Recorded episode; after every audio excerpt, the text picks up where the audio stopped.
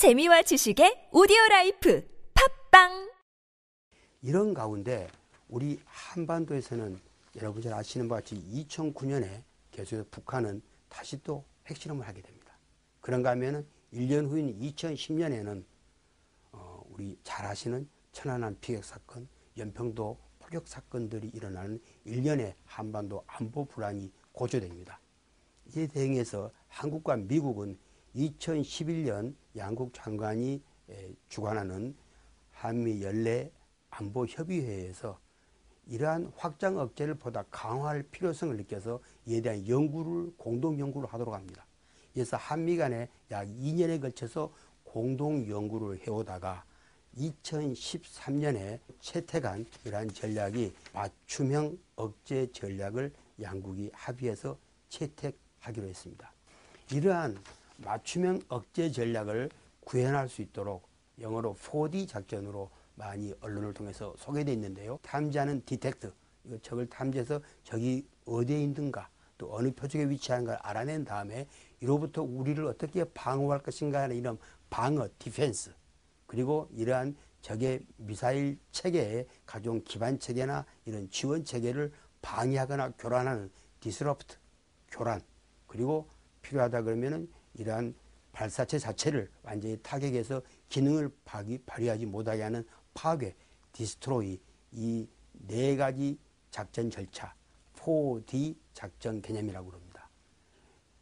북한의 미사일에 효과적으로 우리가 대응하기 위해서 미사일을 탐지하고 그 위치 표적을 완전히 식별해 놓은 다음에 이를 결심을 해가지고 타격하는 일련의 타격 체계입니다. 그 그림에서 잘 보시는 것 같이 북한 미사일이 있다 그러면 이 미사일을 탐지하기 위해서 우리가 군 정찰 위성이 있죠. 예, 우리가 아리랑 355 같은 군 정찰 위성을 이용한다든가 아니면 드론으로 알려진 무인 항공기의 감시 자판을 따라서 일단 종신 깊이 위치하고 있는 미사일 위치를 탐지합니다. 이런 탐지된 정보를 작전 통제소로 보내주면은 작전 통제소는 그걸 가지고 결심을 해서 이걸 지상에 있는 미사일로 때릴 것인가 아니면은 이지스 함에 있는 미사일로 때릴 것인가 아니면 공중에 있는 F-15 같은 전투기로 때릴 것인가 결심을 해서 타격을 실시간으로 타격을 하는 그러한 절차입니다. KAMD, Korea Air and Missile Defense 이 약자로 부르는데 미국의 missile defense 미사일 방어 체계와 구분하기 위해서 우리가 KAMD로 예, 부르고 있습니다.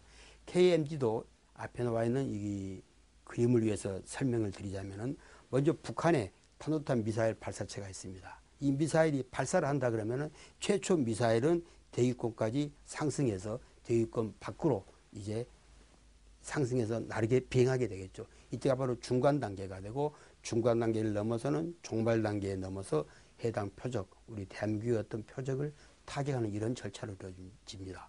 이때 마지막 단계를 우리가 예, 종말 단계라 그럽니다. 터미널 단계가 되겠죠. 이러한 종말 단계에서도 대략 상층, 예, 지상 50km 이상으로 상층으로 보고 그 이하인 예, 하층 방어 체계를 갖추겠다는 겁니다. 이러한 감시 체계에서 표적이 식별이 되면은 우리의 작전 통제소로 보내주고 작전 통제소는 이를 예, 우리가 종말 단계인 하층 방어 체계를 약 2중, 3중으로 설치해서 이를 타격할 수 있도록 되어 있습니다. 예, 여기에 주로 타격하는 체계로서는 예, 현재 개발 중인 장거리 지대공 미사일 L-SAM으로 부르고 있죠. long-range surface to air missile이죠. 그리고 이제 중거리 지대공 미사일 약 15km 나가는 것 그리고 우리 잘 알고 있는 패트리어트 2, 3는 15 내지 40km만 나가게 됩니다. 참고로 사드는 여기 종말 단계의 하층으로부터 상층 약 40km부터 150km, 대기권이 200km니까 여기 상층을 타격할 수 있는 그런 예, 무기 체계입니다. 지금까지 제가 맞춤형 억제 전략과 이에 따른 작전 개념, 이에 대한 우리의 핵심적인 전략에 대해서 소개를 드렸습니다. 이러한 맞춤형 억제 전략이 예, 성공적으로 예, 목표를 달성하기 위해서는 앞으로 이런 방향으로 좀 발전시킬 필요가 있다고 봅니다.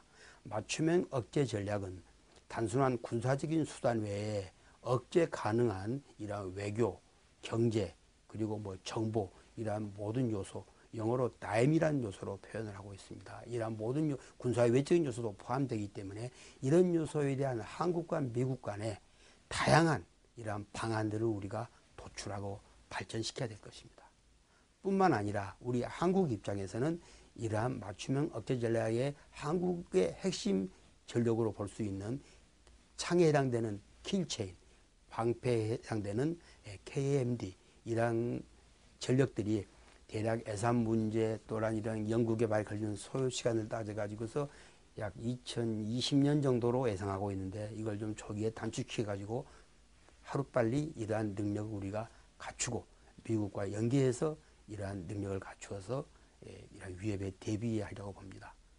필요하다 그러면은 한국 이런 전력을 갖추기 전에 미국이 전력 공백을 해소하기 위해서 소위 교량 전력, 브리지 캐퍼빌리티라 그럽니다만 이런 교량 전력을 지원해 줄 수 있습니다. 어떻게 봐서는 사드 같은 게 우리가 장거리 쌤을 개발하기 전에 배치할 수 있는 좋은 예가 되겠습니다. 바로 이런 대체 전력을 두는 방안도 적극적으로 우리가 검토할 필요가 있다고 봅니다. 확대 억제 전략을 맞춤형 억제 전략으로 발전도 시켜왔고 또한 이런 절차도 연습하고 좋은 예가 지난 24일부터 26일까지 반덴버그 기지에서 우리 한국과 미국 관계관들 40여 명이 모여가지고서 TTX, tabletop exercise라 그러죠.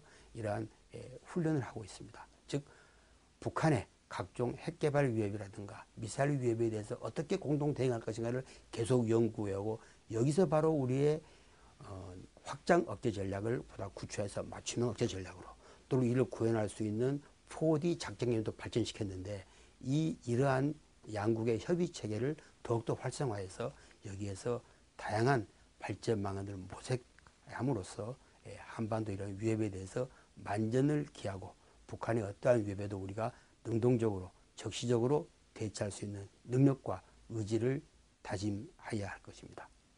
감사합니다.